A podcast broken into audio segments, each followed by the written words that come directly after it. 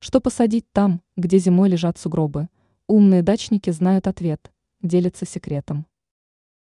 На первый взгляд кажется, что использовать в огороде место, где каждую зиму лежат сугробы, не представляется возможным. Однако данное утверждение является не совсем верным.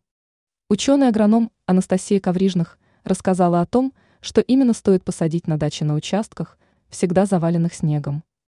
По словам эксперта, определенные садовые культуры хорошо приживутся в таких местах. Запомните эти названия. Чаще всего сугробы формируются вблизи заборов, где снег действительно способен накопиться в считанные дни. Та же самая ситуация наблюдается вдоль дорожек. В указанных местах можно сделать живую изгородь из кустарников. Для таких целей подойдут берючина, боярышник, барбарис и другие схожие по своей структуре кустарники.